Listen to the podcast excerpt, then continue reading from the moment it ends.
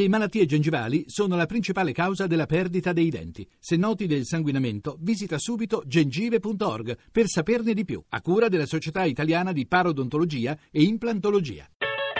ETA Beta, nuovi mestieri, nuovi linguaggi.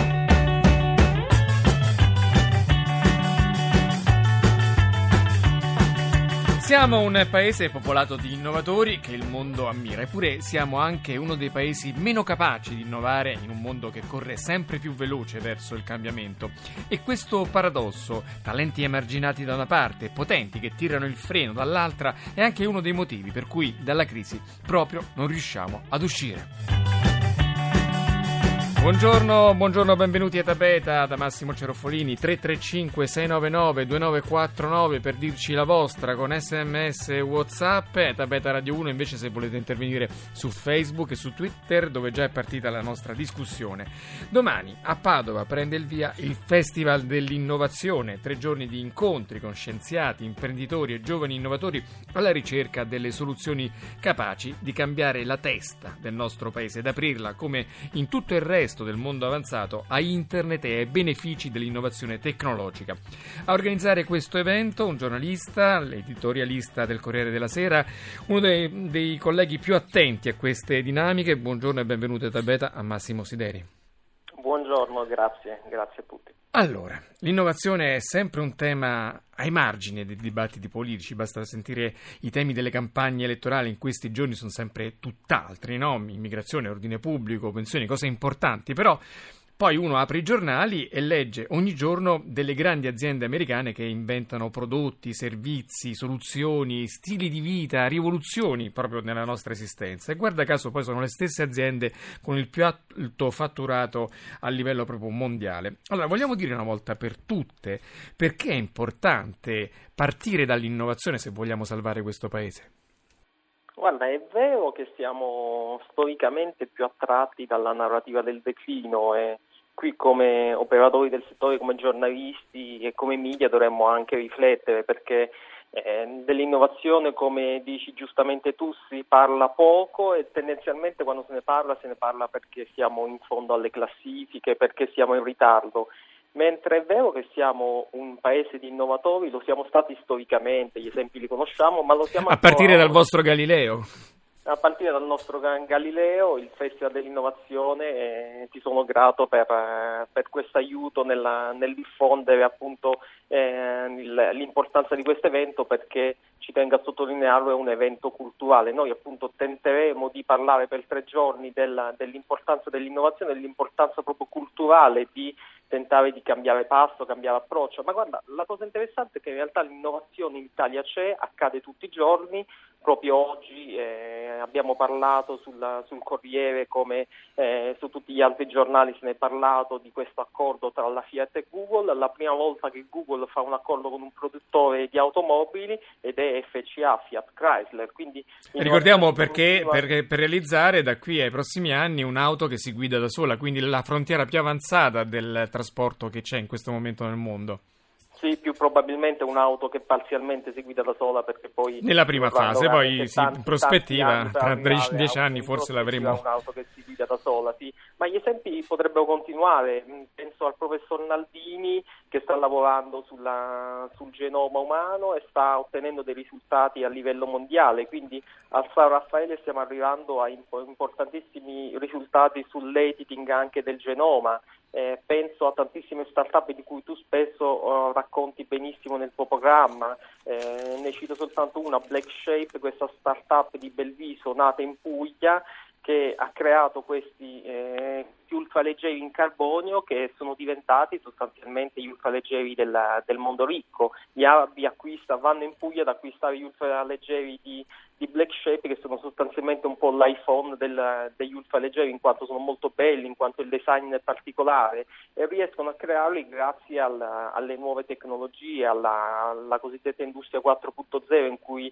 c'è un incrocio tra stampanti 3D, stampa 3D e internet delle cose. Quindi le cose stanno avvenendo in Italia Italia gli innovatori ci sono, a livello di sistema dobbiamo registrare una, una disattenzione un ritardo. Ecco perché sì. i politici non ne parlano mai, anzi l'unica cosa che fanno tagliano generalmente i fondi alla ricerca, allo sviluppo, a tutte quelle, alle università, a tutte quelle dimensioni dove invece possono essere coltivati i talenti degli innovatori?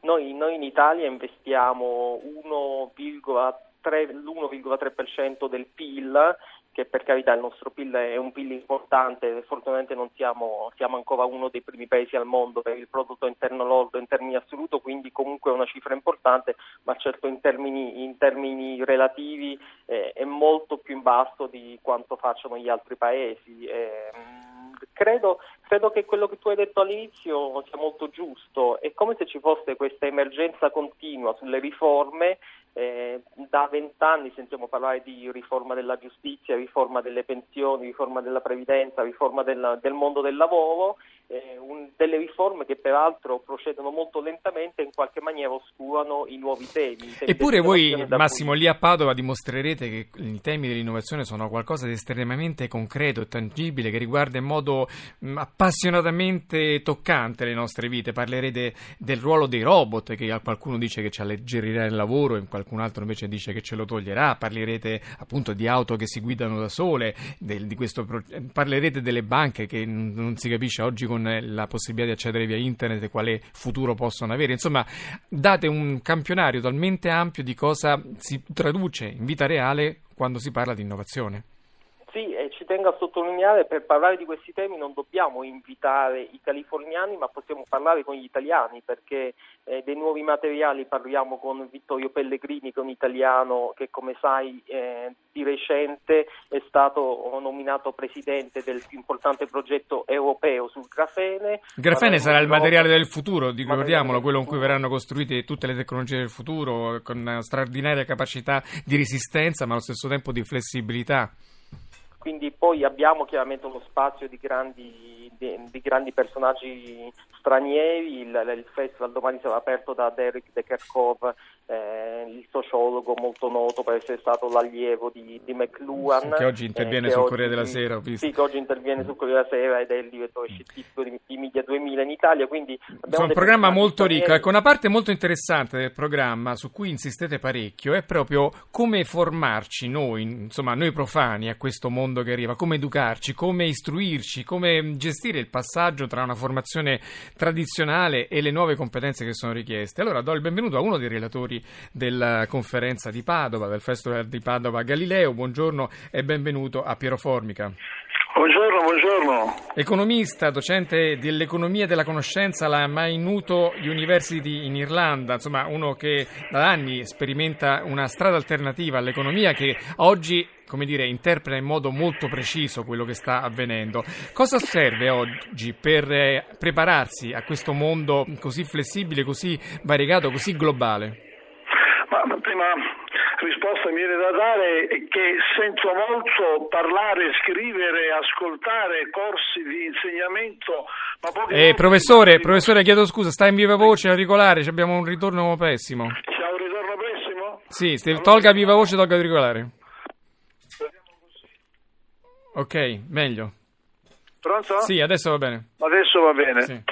La stavo dicendo che la prima risposta è questa, dovremmo avere più corsi di apprendimento e meno corsi di insegnamento. E da, mi ricordo una storiella che significa? Tiziano, significa questo, Tiziano Terzani in un suo reportage in una scuola di Tokyo scrisse questo. Allora la maestra domanda agli allievi che cosa succede quando la neve si scioglie? E tutti debbono rispondere diventa acqua. Se un ragazzo dice arriva la primavera, viene rimproverato. Cioè, siamo in presenza di eh, problemi educativi che sono fondati sul dare delle risposte anziché sul porre delle domande. Ecco, come si traduce questo poi in progetti concreti?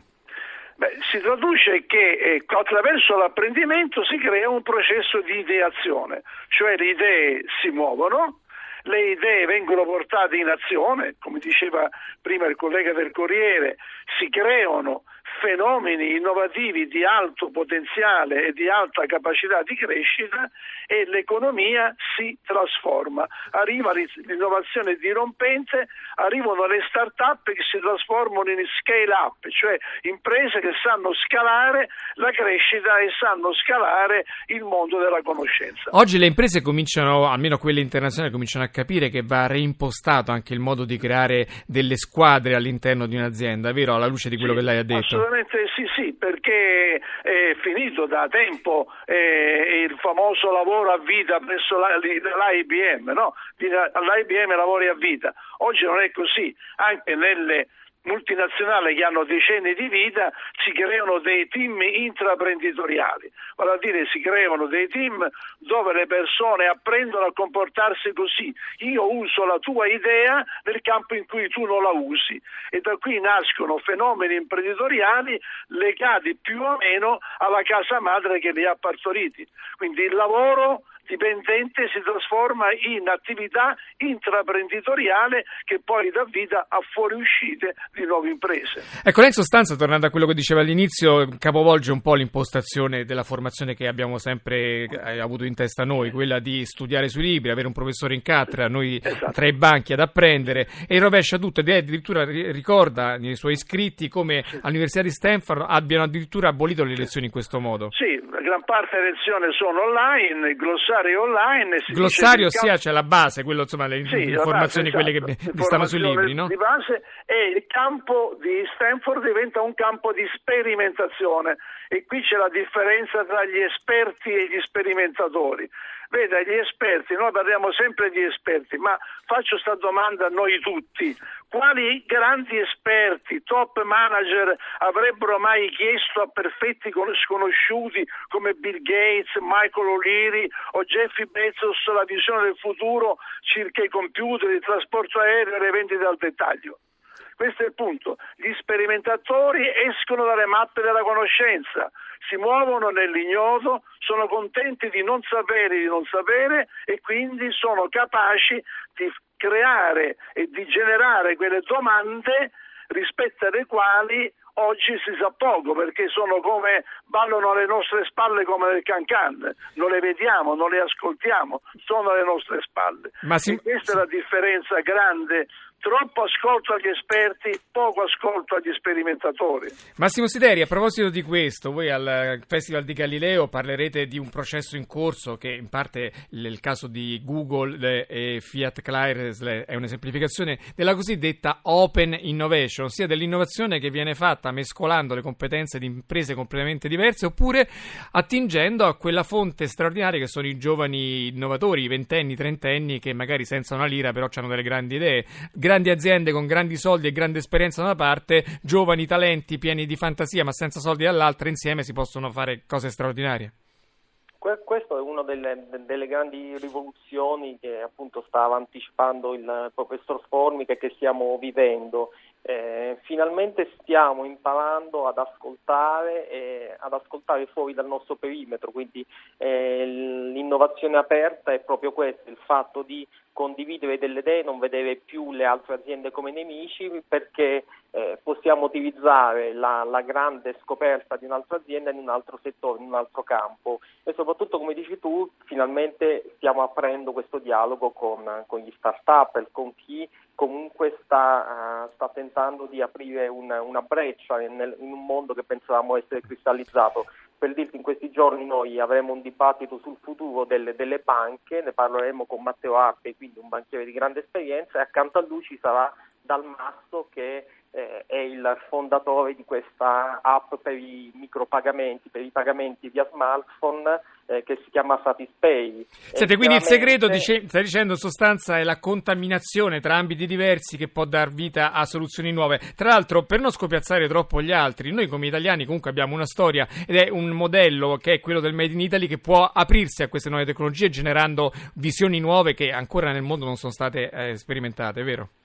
Noi ogni giorno abbiamo notizie che confermano quello che stai dicendo. Per dirti, oggi leggevo che la Microsoft a livello mondiale ha acquistato un'azienda bolognese che si chiama Solaire che eh, è leader mondiale nelle soluzioni di Internet of Things, delle, dell'Internet delle cose, quindi noi sappiamo sviluppare delle idee. Il vero tema, se vogliamo, è finanziario, appunto creiamo del, delle start-up, delle aziende che sanno dire la loro a livello mondiale, non riescono a crescere se non per acquisizione della grande multinazionale. Forse su questo dovremmo lavorare, creiamo le nostre multinazionali invece di far acquistare le nostre idee. Allora, pochissimi secondi per dare l'appuntamento ai nostri ascoltatori per ascoltare Piero Formica e gli altri ospiti del vostro festival, Massimo? Allora, guarda, mm, saranno tre giorni di veramente di eh, spero di condivisione totale di idee, non, non bisogna pensare che sia un, un, siano degli incontri per, uh, per iniziati, anzi eh, l'idea è proprio quella di, di, prendere spunto dagli altri festival, non ho problemi a citarli, il Festival dell'Economia, grandissimo successo di Trento, il Festival della letteratura di Mantova, quindi l'idea è quella di far incontrare le persone con la speranza, con l'ambizione che possano andare Bene. via portandosi qualcosa. Gli appuntamenti saranno sul sito galileofestival.it. Io ringrazio l'organizzatore di questo festival Massimo Sideri e ringrazio Piero Formica, l'economista che ci ha illustrato le nuove frontiere del mondo che stiamo vivendo. Grazie oggi alla squadra, Laura Nerozzi in redazione, la regia di Paola De Gaudio. È da beta.rai.it il nostro sito per ascoltare queste e le altre puntate. Seguiteci su Facebook, su Twitter ogni giorno il meglio dell'innovazione mondiale. Da Massimo Cerofolini, ci sentiamo domani. Yeah.